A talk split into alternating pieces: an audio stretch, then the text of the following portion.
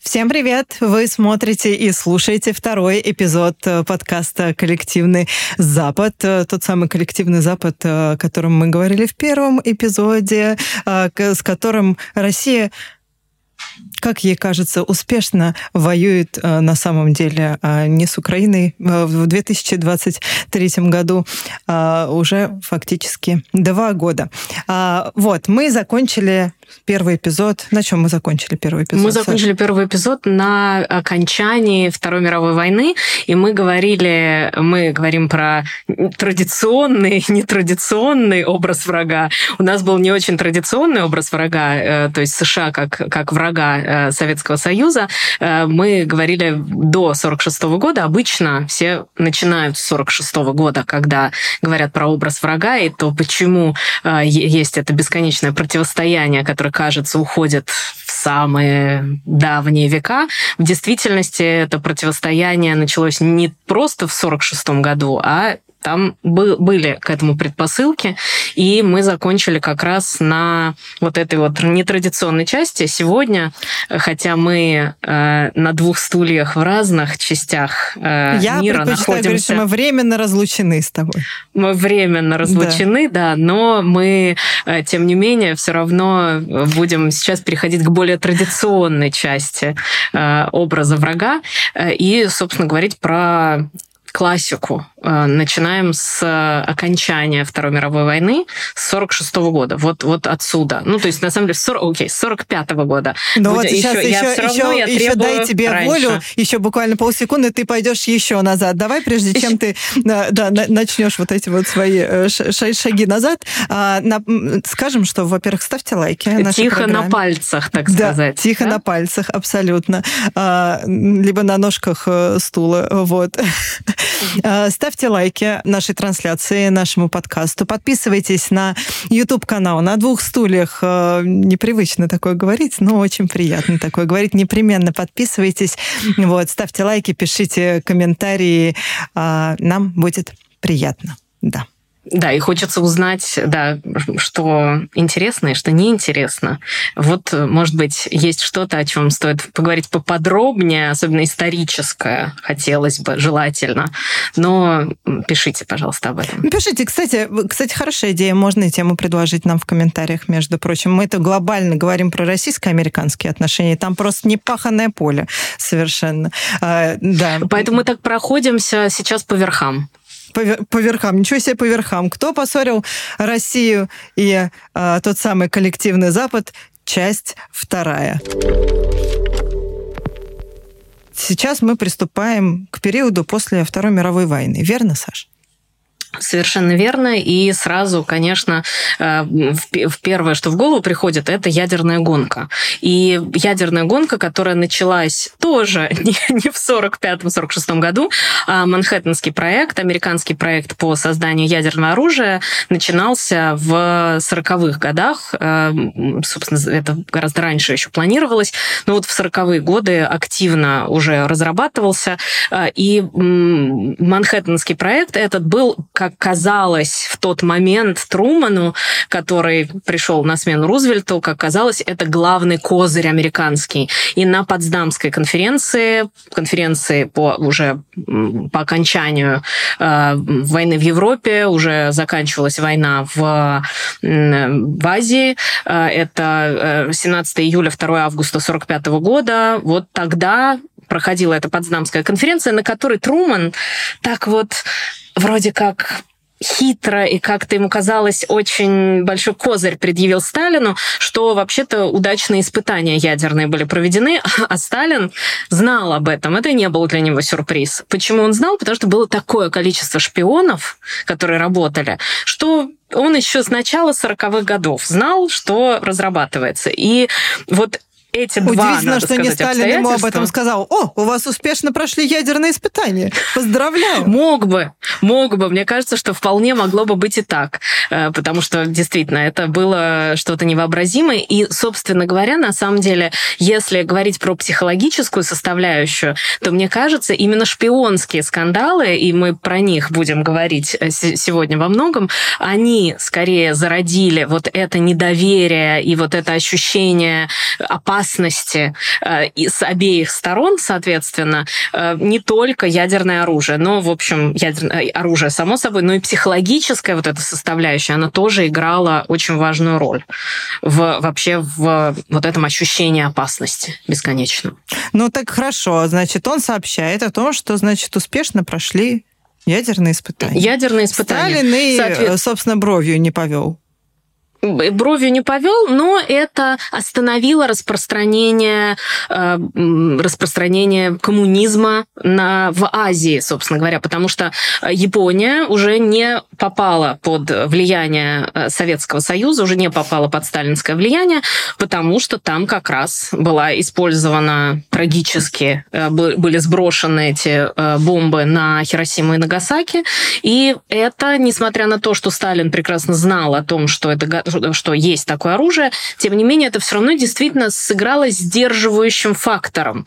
И вот эта история сдерживания, она потом проходит, извини за выражение, красной нитью через все российско-американские отношения 20 века. Э, Сталин вообще не считал, что нужно какие-то особенно дружественные отношения выстраивать. Потому что, как я занудно тебе рассказывала в прошлый раз, и как я все время обращаюсь к революции э, Октябрьской 17 года, э, заложила она основу э, восприятия мира для вот этого вот советского руководства. Потому что они считали, что да, мировая революция должна произойти. И вообще цель — это мировая революция. То есть никакого, Поэтому какие- никакого мира, никакой дружбы быть в принципе не должно. Хорошо, но будет мировая революция, и что тогда? Ну, то есть как, как- какая логика была? Тогда все станут коммуни- коммунистами, все, все, мы будем жить в коммунизме, весь мир и тогда уже мир, разделен- дружба, жвачка.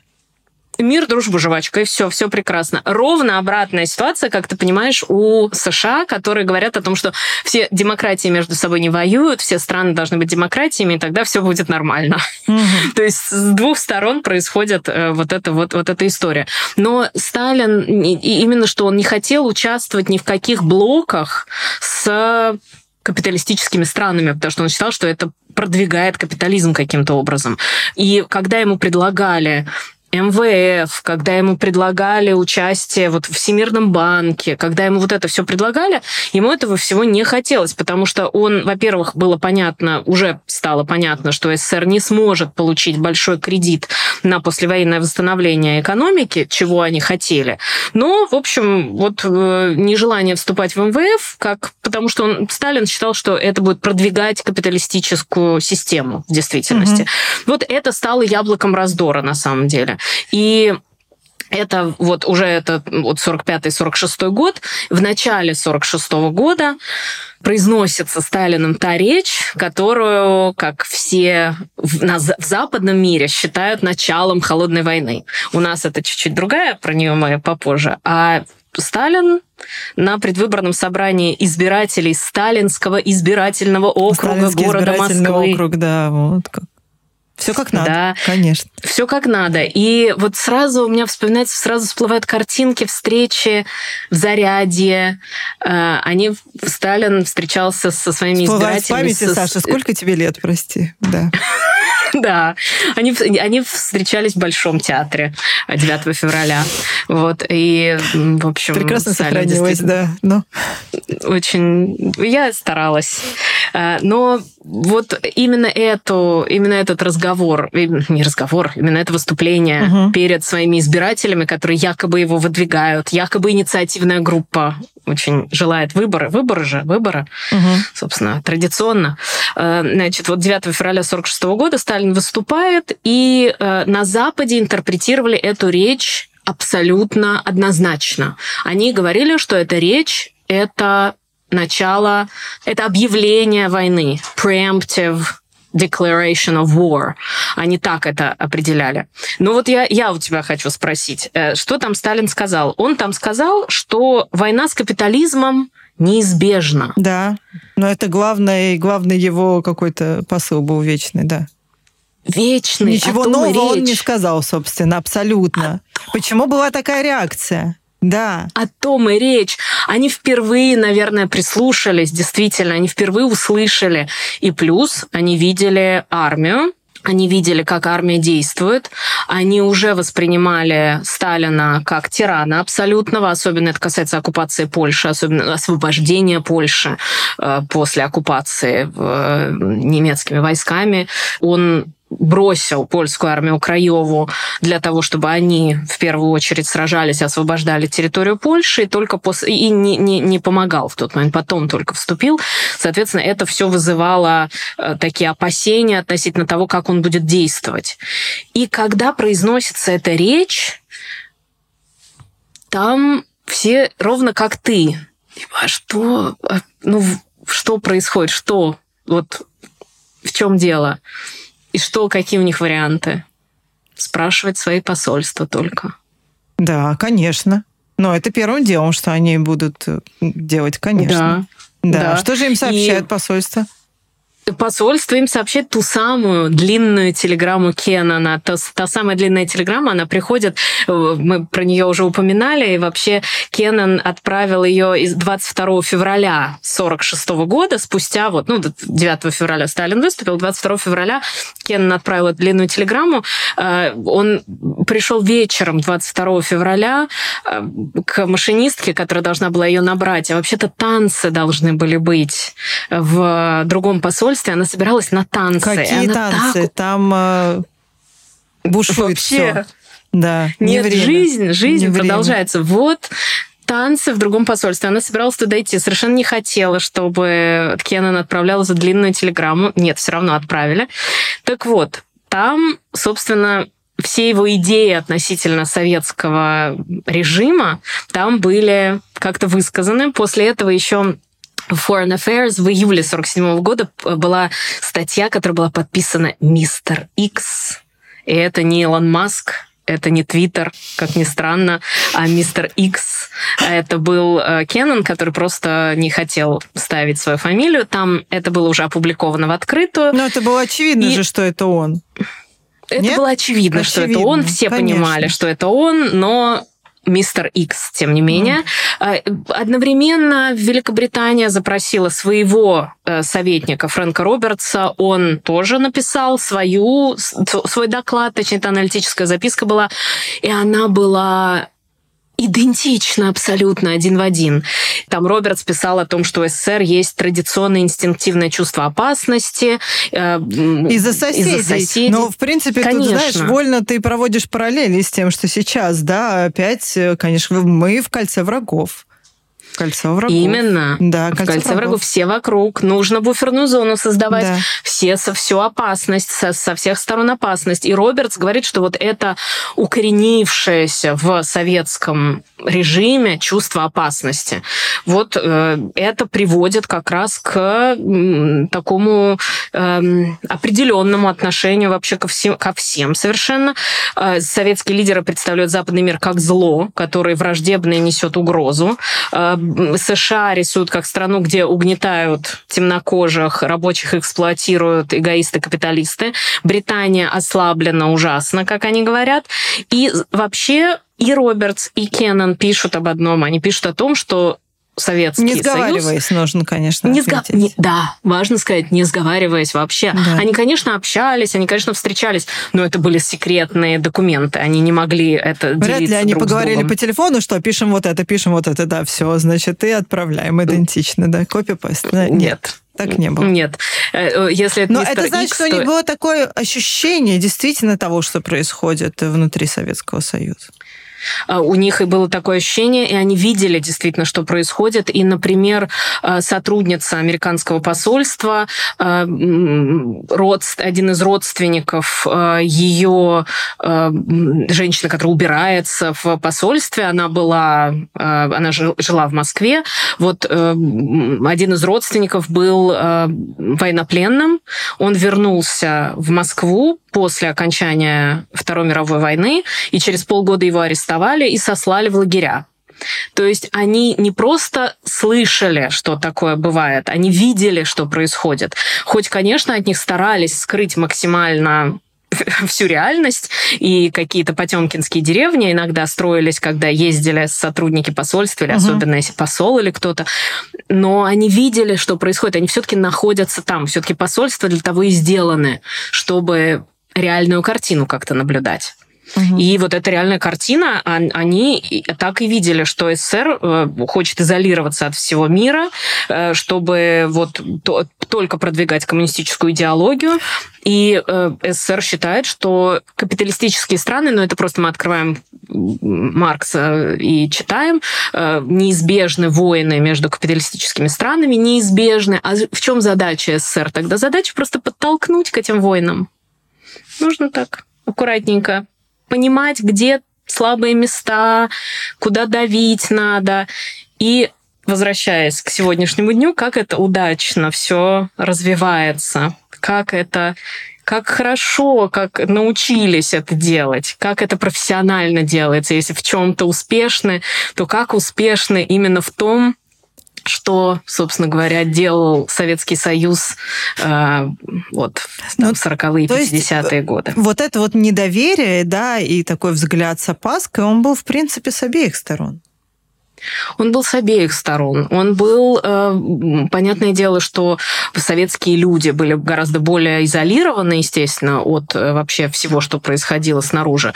И рисовалась картина опасности с той стороны, что они тоже они капиталистические страны э, ничего хорошего угу. не хотят, они хотят только да. развалить, они только хотят это все очень опасно. Расшатать и... режимы расшатать режимы. И вот э, Кеннон, я просто хочу буквально про э, э, цитату Давай. дать. Э, Кеннон пишет, что он все там, он абсолютно как Робертс пишет, э, и он пишет, что у Сталина есть недостаток, его неинформированность, так как его источники — это запуганная дипломатическая служба, члены которой боятся говорить что-либо, чем будет недоволен Кремль. Правительство фактически является заговором в заговоре. Сам Сталин не получает объективной картины внешнего мира. А если мы фамилию Кеннона уберем и Сталина, то, что получится, да. Что получится, получится, получится какой-то бессмысленный текст, который да. вообще не имеет отношения ни к чему абсолютно. Да. Но Кеннон, что они, собственно, вот, вот, вот они все это рассказывают. И скажи мне, пожалуйста, какой смысл вести переговоры? Всегда вообще есть смысл вести переговоры в моем представлении. Тем более, и, с, да. когда ты опасность чувствуешь. Да, но какой вот получается, что и вести переговоры, да, я неправильно выразилась, в общепринятом смысле, в том смысле, в каком вели бы переговоры Великобритании и США, или США и Франция, или США и какие-то другие страны. Вот им рисуют такую картину. Э, им показывают, что СССР только хочет как-то клин вбивать между другими странами, они не хотят вступать в Всемирный банк, и они не хотят э, вот этого всего, потому что они считают, что это продвижение капиталистических идей, Хорошо, Они но если во ты не ведешь, опасность. Да, но если ты не ведешь переговоры, да, если ты не пытаешься наладить диалог и как-то понять и с помощью диалога подкорректировать, возможно, какую-то позицию, да, то что тебе остается? Ну вот э, в целом На что он, расчет тогда? он был осознан. Да, да, но тут действительно остается только противостояние бесконечное. И так, и такой вывод и был сделан. Такой вывод и был сделан. И, соответственно, возникает теория сдерживания. Теория сдерживания, она была основана полностью на, э, ну, она была основана во многом на как раз на длинной телеграмме Кеннона. Это было его... Э, он, нужно сказать, что он открещивался потом даже немного от этого. Робертс, кстати, не открещивался от этого. И Робертс э, более был, скажем, открыт потом для интервью. Есть несколько очень, ну, не несколько, много его очень интересных интервью. И он, наверное, у него отношение к Сталину, к сталинскому режиму было изначально э, такое, э, я, я не хочу сказать особенное, наоборот, он как-то с опаской к ним относился, потому что он вспоминал, он про это в интервью вспоминал, как э, он в 1941 году Э, приезжал в декабре 41 года, они с Иденом были в Москве. И вот он говорит, когда я приехал в Москву в декабре 41 года, в то время немцы стояли в 19 километрах от Москвы. Э, то есть у Икеи или уже Икеи. Уже Икеи нет. Уже, нет. Да, где-то стояли где там. Да. Первое, о чем заговорил Сталин, так это о своих территориальных требованиях, которые угу. он предъявит после войны. Угу. Он говорил про Польшу, он говорил про страны э, соседствующие с Россией, он говорил про э, просто про территории. Какие территории он получит после войны? Он говорил об этом в декабре 41 года послу Великобритании. Соответственно, сотрудник посольства Фрэнк Робертс, который был, он, он об этом вспоминал с большим... Ну, то есть он э, такой чопорный, аккуратный Фрэнк Робертс, который, конечно, сэр, э, и который э, только какие, как-то отдаленно можно в его речи услышать нотки удивления, но я думаю, что это вызывает некоторое удивление. Э, поэтому он был более открыт, наверное, чем Кеннон к тому, что действительно нужно, нужно сдерживать. Каким нужно... образом они собирались сдерживать?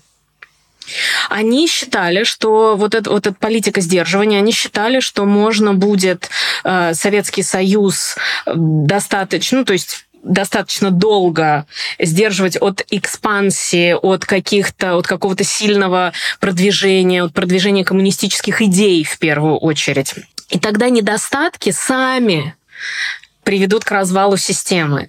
То есть это вот закрыться, закрыть, там оно пусть все само по себе варится как-то, и оно само тогда развалится. Считали они в ну, 2-3 недели.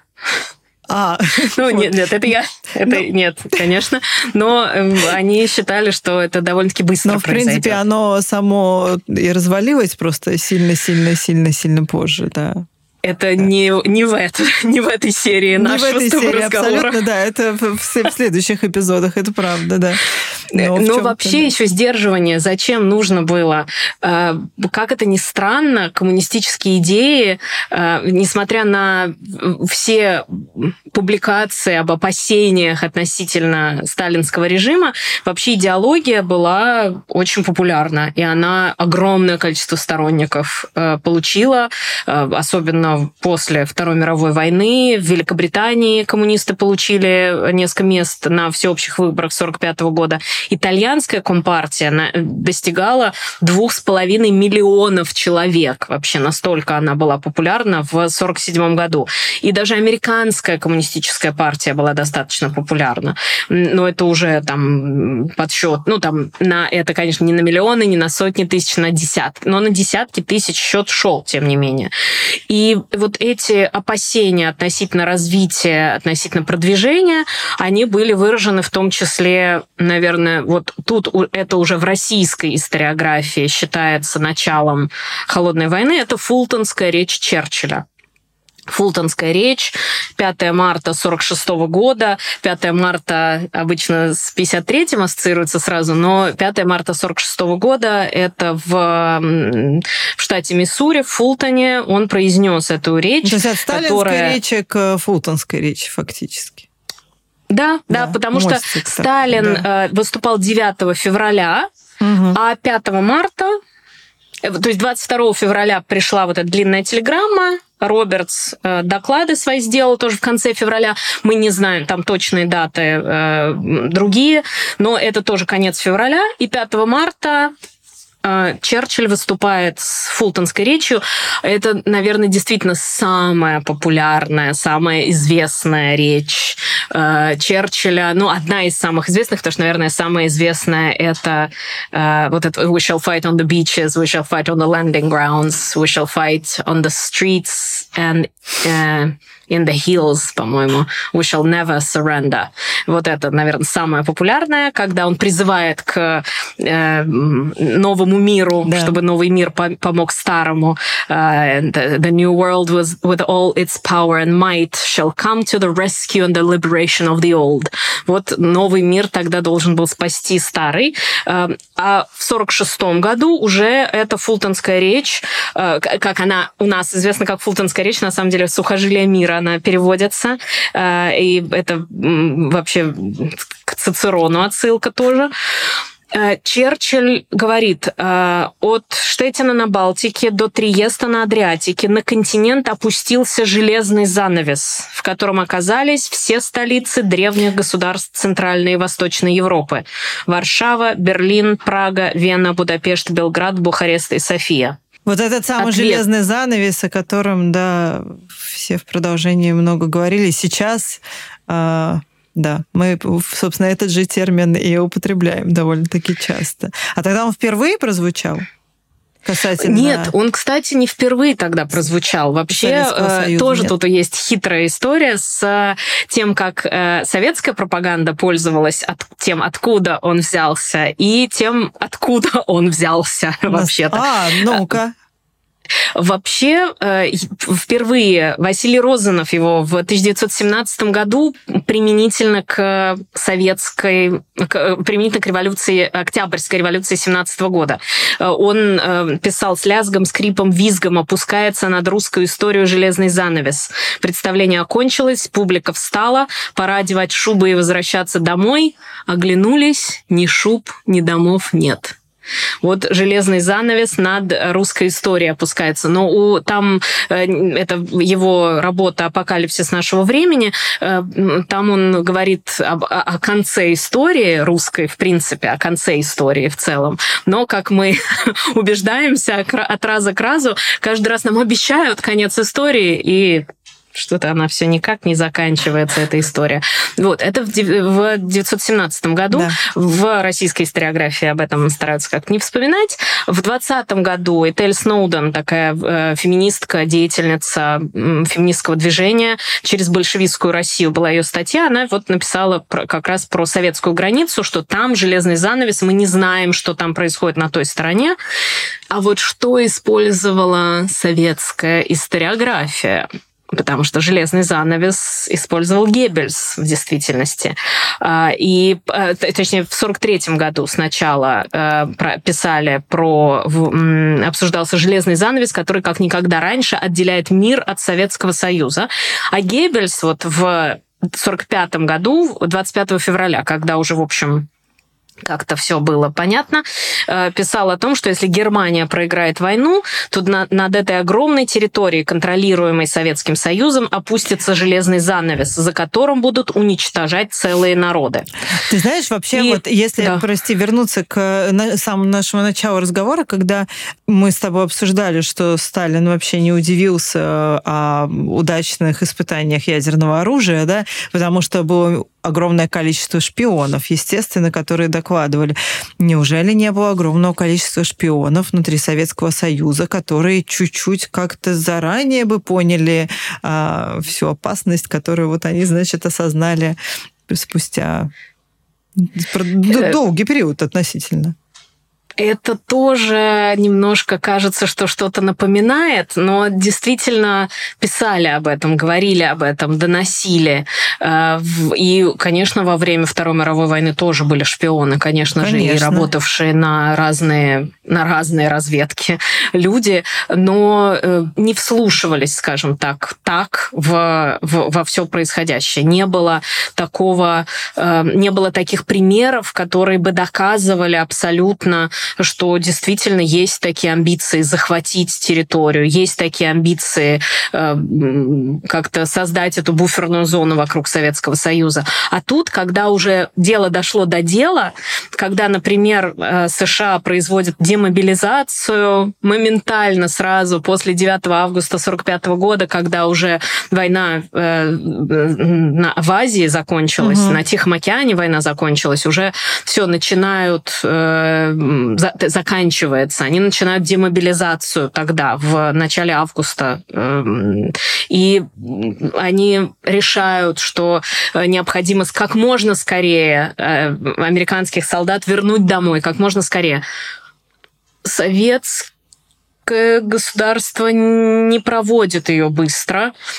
Остается огромная военная машина остается в Европе, остается в Азии, остается э, и Иран даже, и вся территория, на которой находились советские войска, она так или иначе остается вместе с этими советскими войсками. Они там остаются, не, не производится демобилизация. И вот это уже вызывает некоторые опасения, скажем так. Это уже начинает вызывать серьезные э, вопросы относительно того, что будет дальше. Вот тогда они только прислушались, угу. тогда они только поняли несмотря на то, что действительно шпионы действительно э, это, об этом э, докладывали. И, и опять же, как ты правильно сказала, ничего нового в 46 году, в феврале, в Большом не театре узнали, Сталин не конечно. сказал. Конечно. Просто реакция была другой. Реакция да. была другой. Просто слушать. Ну вот слуш... не, не, не очень слушали. Не очень слушали. И про шпионов, как раз эти шпионские скандалы, они развивались и развивались, и только вот они так сказать, подтачивали еще отношения, конечно.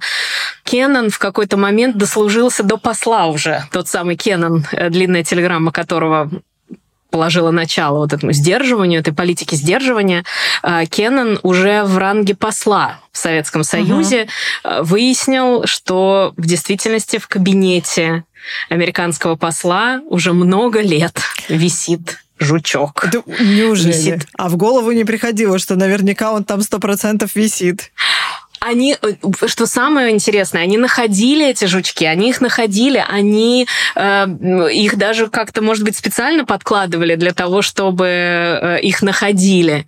Э, ну, конечно, конечно это, это... Же, ну, это же вообще довольно часто э, такой инструмент используется. Ты вот просто должен знать, что у тебя, значит, что, э, Но что они у тебя это там проверяли, висит какая-то прослушка? Они это проверяли, да? и главное, что в чем, в чем фишка вот это конкретно этого м, подслушивающего устройства, назовем, назовем его, ну да, ну подслушивающего устройства, так сейчас и есть. Ты, сейчас ты это ну, расскажешь, но знаешь, такой да. Э, короткий мостик к сегодняшнему дню, а, например, до, до буквально недавнего времени, честно говоря, может быть, прямо и до сегодняшнего дня, американские журналисты, которые были аккредитованы уже в Российской Федерации, они абсолютно открыто говорили о том, что они знают, что в их квартирах, разумеется, прослушка. Разумеется, это журналисты американские.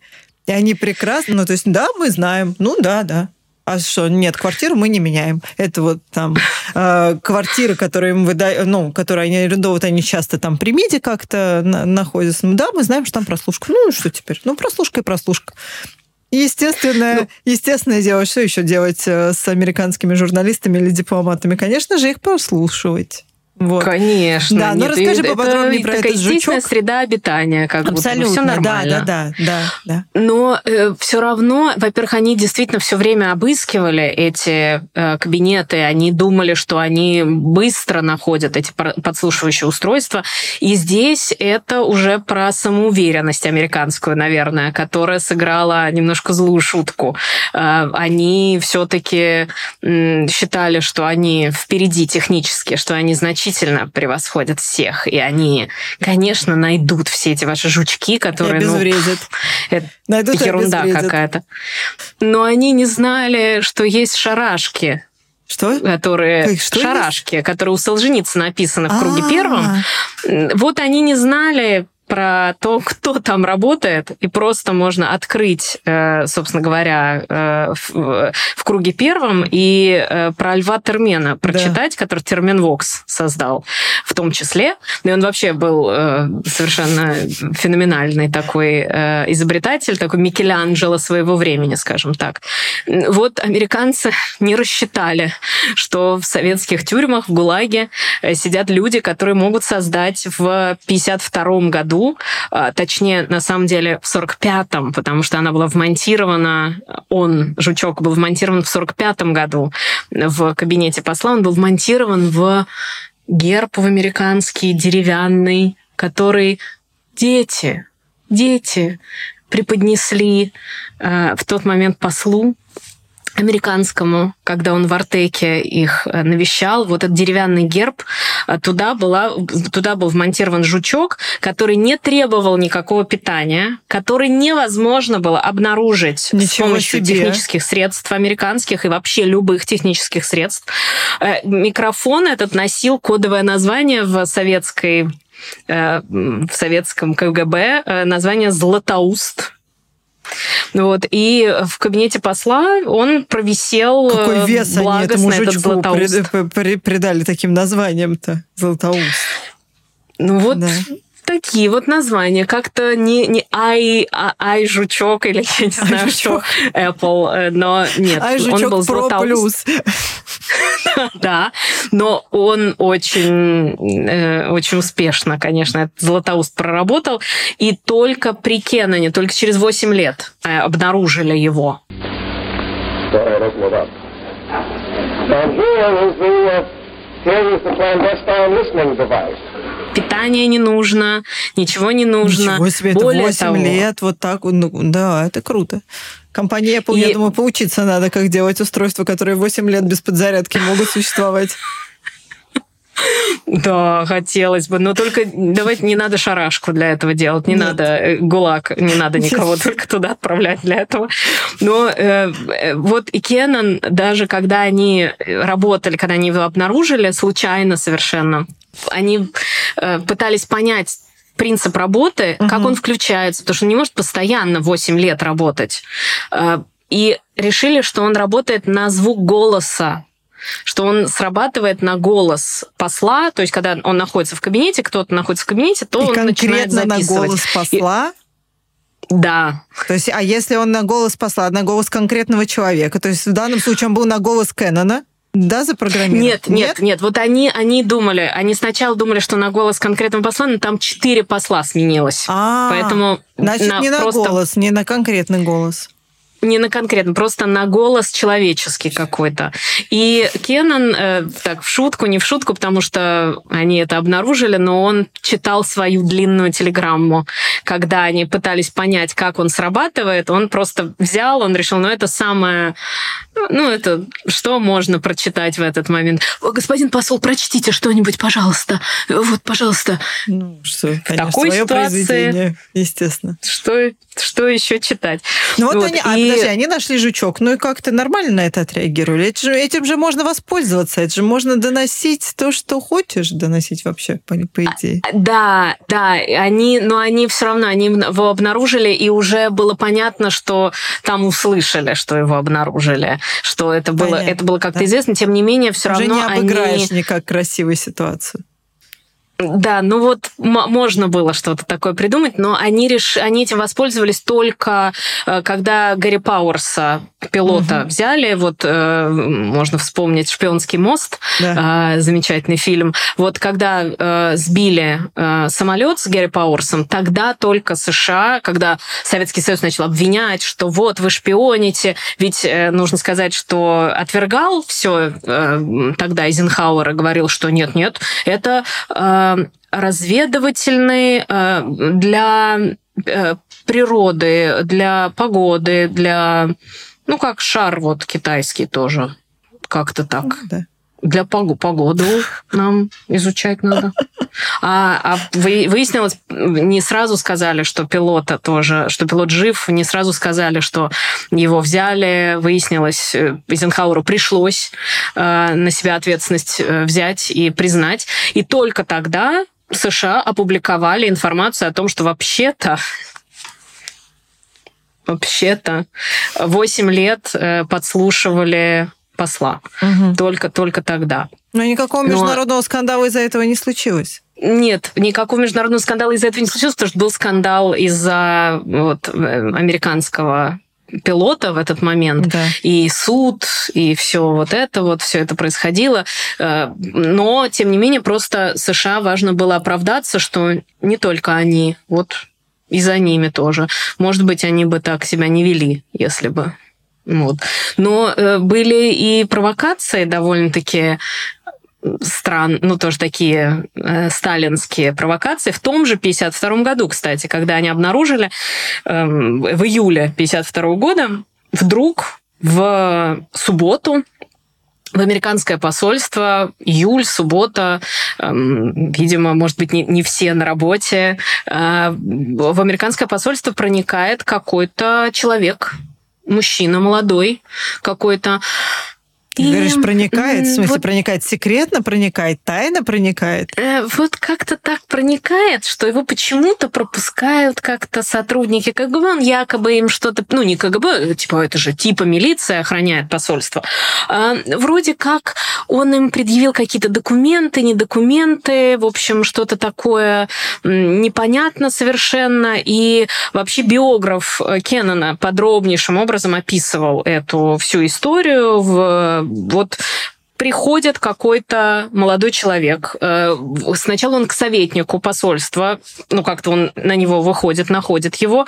М, Он подходит и говорит, вы, вы меня узнаете? Э, Я несколько раз переводил ваши встречи в Министерстве иностранных дел. И вот этот советник посла, он действительно в самом деле вспомнил этого молодого человека, сказал, что действительно его видел где-то, точно не мог вспомнить, пошел докладывать Кеннону об этой нештатной ситуации. Кеннон действительно его принимает. Э, а, Кеннон единственное спрашивает, морпехи что-то слышали? Но морпехи американские никакой суматохи не слышали, ничего не было. То есть просто милиция позволяет человеку войти. Он якобы им предъявляет какие-то документы. И Кеннон согласился с ним поговорить, но только в присутствии помощника, только в присутствии этого Каммингса. И они садятся как раз в той части комнаты, которая, как считалось, безопасна в американском посольстве, э, и говорят Без только по-английски. это имеется в виду безопасно или, или что? Ну, вот от прослушивания якобы. Да. То есть якобы были какие-то Ну, понятно. вот такие Да. уголочки. Но и говорят по-английски, потому что, чтобы, потому что Каммингс не, не говорит помощник посла, и вот нужно было, чтобы все. И действительно, э, этот молодой человек э, говорит, что он сын министра госбезопасности СССР Виктора Абакумова, и говорит, как вам известно, отца арестовали. Кеннон не знал об этом. И Кеннон пишет в своих мемуарах, уже он говорит о том, что мы в этот момент об этом узнали. Действительно арестовали, действительно. И он говорит, и вся семья страдает, и мы все страдаем, и мы в безвыходном положении.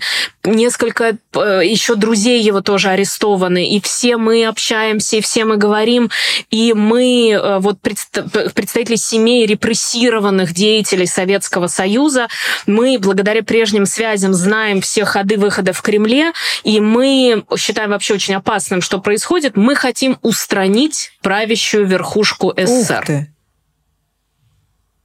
Вот такая вот ситуация. Ну, посыл И- такой серьезный довольно-таки. серьезно, и он сыпет фамилиями, именами. Он называет действительно факты, которые тут же можно проверить, которые оказываются правдой. Вот что тут делать послу американскому? Я не знаю, я вообще не понимаю, зачем он встретился с неизвестным ему человеком. Это вообще все очень странно.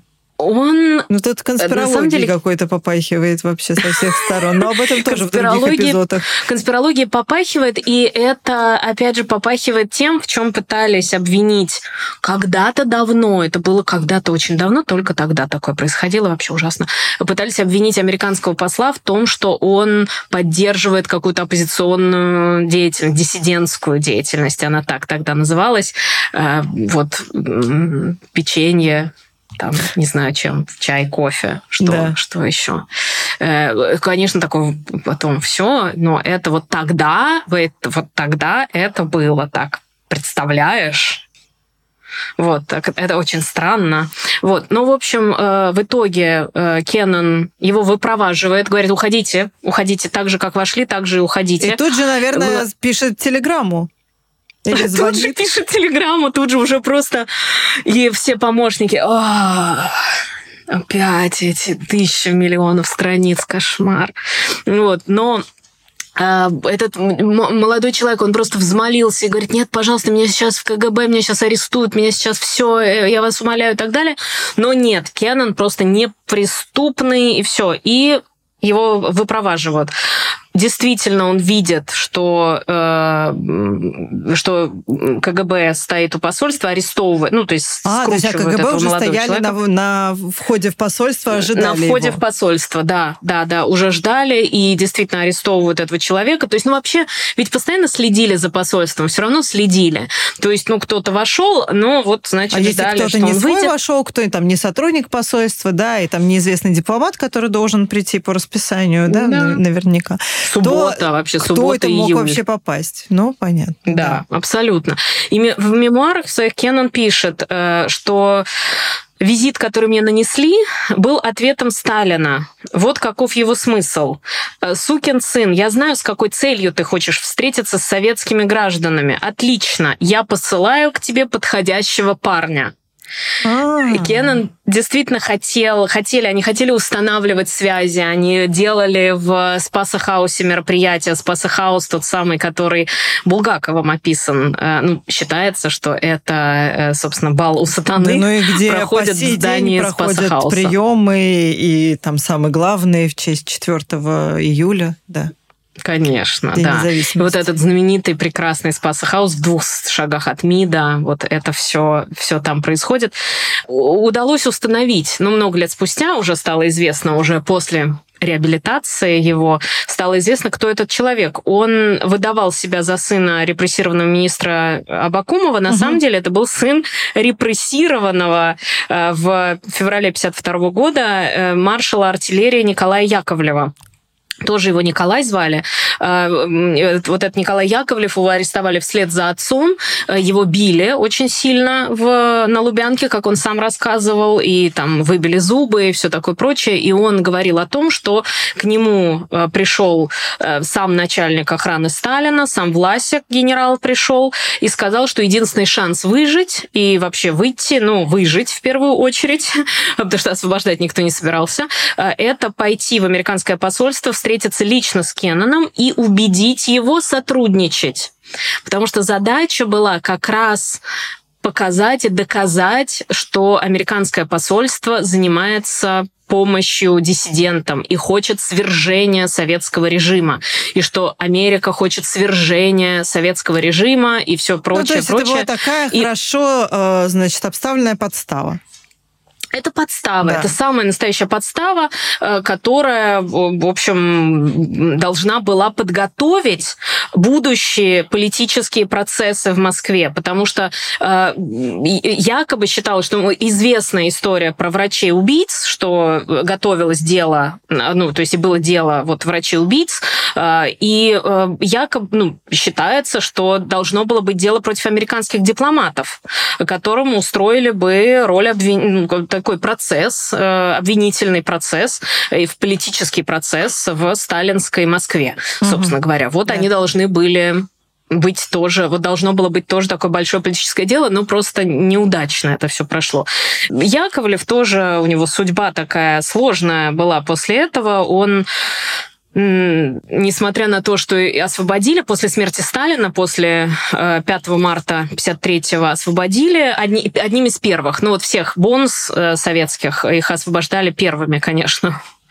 Э, И их освободили одни- одним из первых Николая Николая, и отец э, то- тоже стал работать, и сам этот Николай стал, э, он защитил диссертацию кандидатскую, потом докторскую, он учился в МГИМО, он стал специалистом по российско-американским отношениям, советско-американским отношениям, по, по США, точнее, по...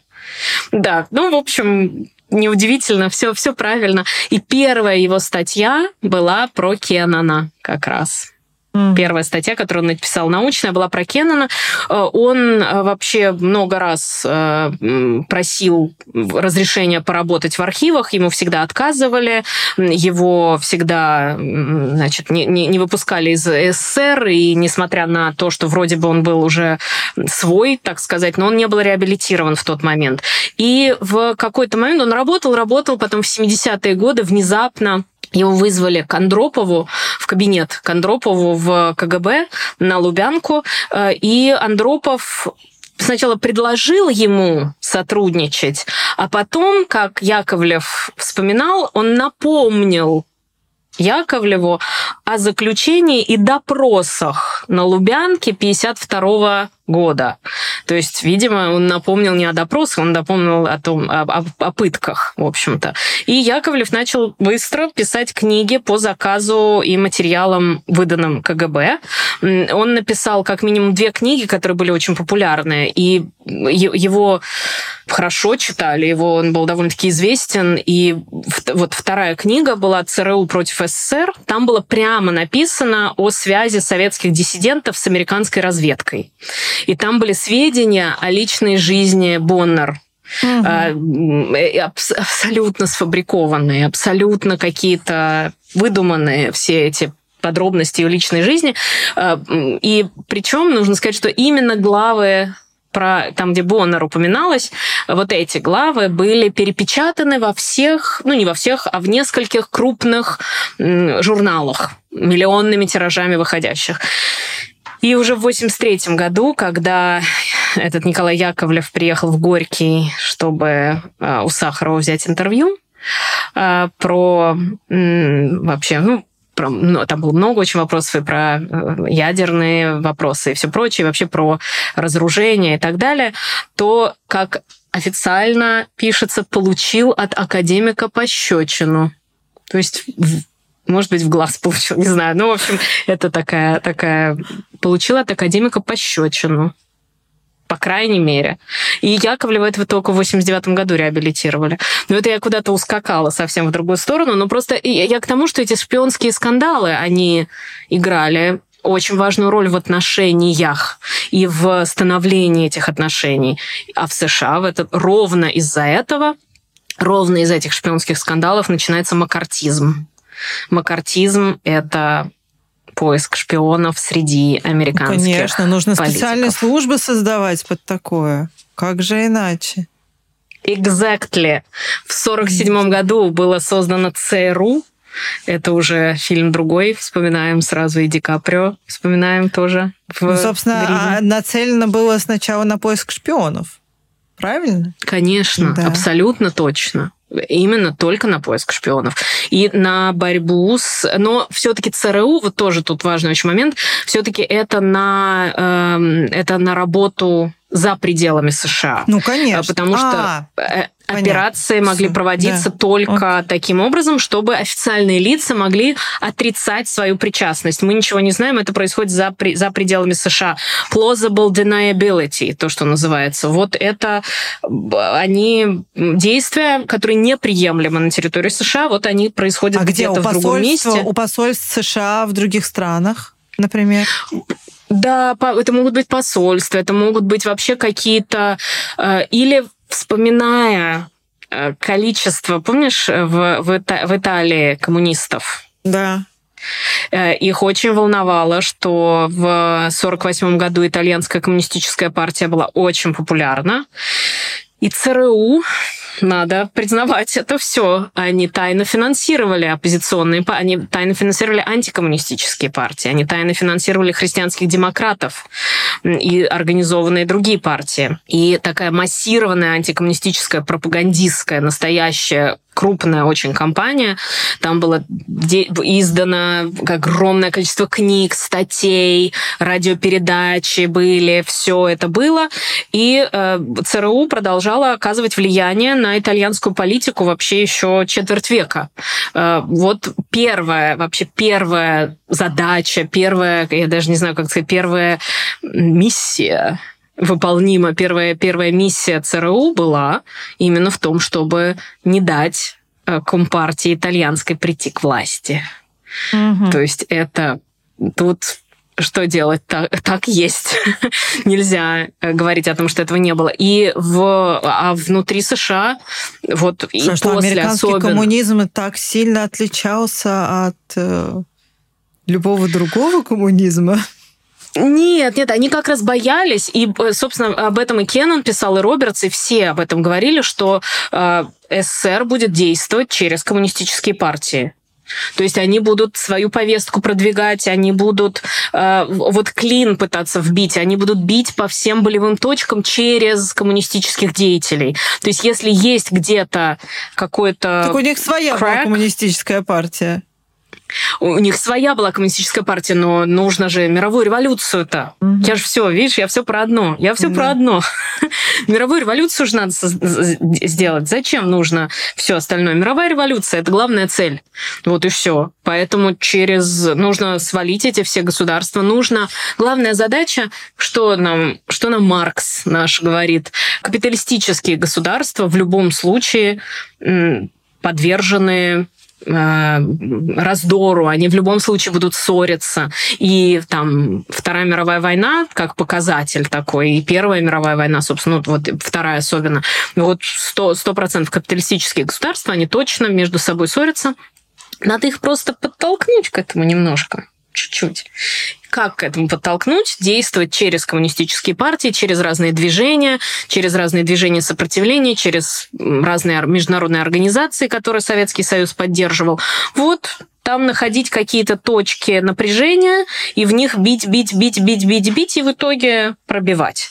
Вот, вот, это, вот этого боялись больше всего. Этого боялись, потому что это была цель. И а вну, вот внутри США как раз э, сенаторы начинают искать, ну не сенаторы, а американские политики начинают искать э, коммунистов, э, скрытых коммунистов. И вообще вот там происходит макартизм, это такая темная страница американской внутренней политики, потому что там допросы, очень слабые доказательства и десятки, даже сотни людей там их расследования разные, расследуется их деятельность, они теряют работу. Ну, как это часто бывает, когда уже ярлык ставят какой-то, потом разобрались, что это не так, но уже все Но это уже забыли. Потом. Да. Это уже да. потом, а уже все работу потеряли, а на новую ну, работу уже день устроиться мы это видим. Тяжело. Посмотрите на Голливуд.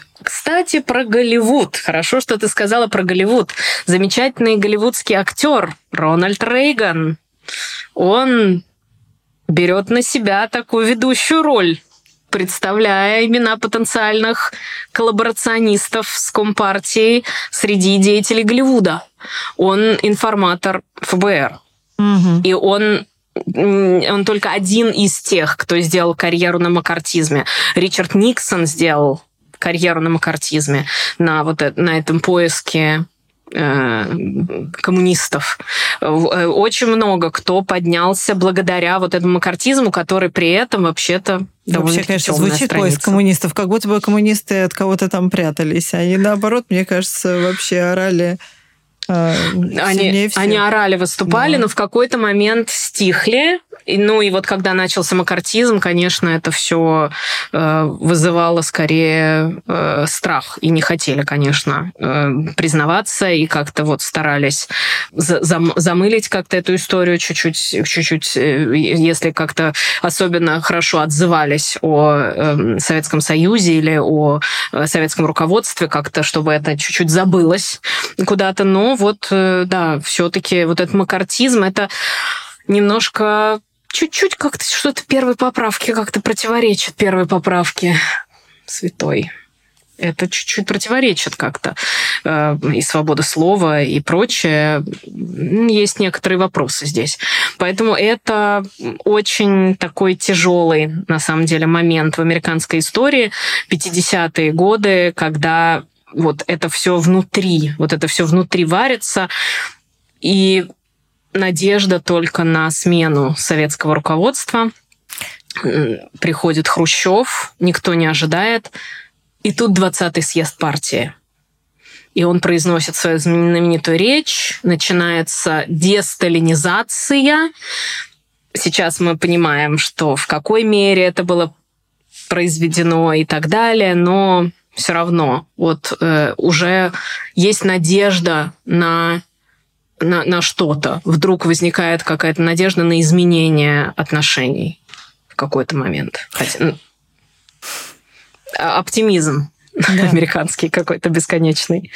Но вот. об этом мы э, уже, видимо, в следующем эпизоде поговорим, потому что невозможно бесконечно, да, выпуск делать просто бесконечным, хотя мы с тобой, Саша, как э, привыкли, уже можем говорить часами о российско-американских отношениях. Вот, но тут мы сейчас э, поставим точку и благополучно да? Да. Поставим мы, же видишь, точку, смотри, Саш, у нас, скажи. У нас десятилетиями, у нас десятилетиями получается. Но мы тогда, получается, мы, мы с очень такую милую дальше тему про гарантированное взаимное уничтожение. С такой радостью ты об этом говоришь, э, мне даже страшно становится. Ужас, нет, нет, нет, нет. Ну, я думаю, что да, мы это э, наша следующая история уже Эйзенхауэр и дальше э, Кеннеди, и дальше у нас там Карибский кризис маячит и прочее. И я надеюсь, что мы все-таки, может быть, э, как-то я постараюсь не, ну, не так, может быть, много говорить. Чтобы мы поскорее дошли до наших дней. Да. Да, Все, спасибо. Да, ну поставьте, но... поставьте лайк э, нашей программе. Не забудьте подписаться на канал на двух стульях. Э, а также нас еще можно слушать в приложении Эхо и на других платформах. Все можно будет найти в описании к этому видео.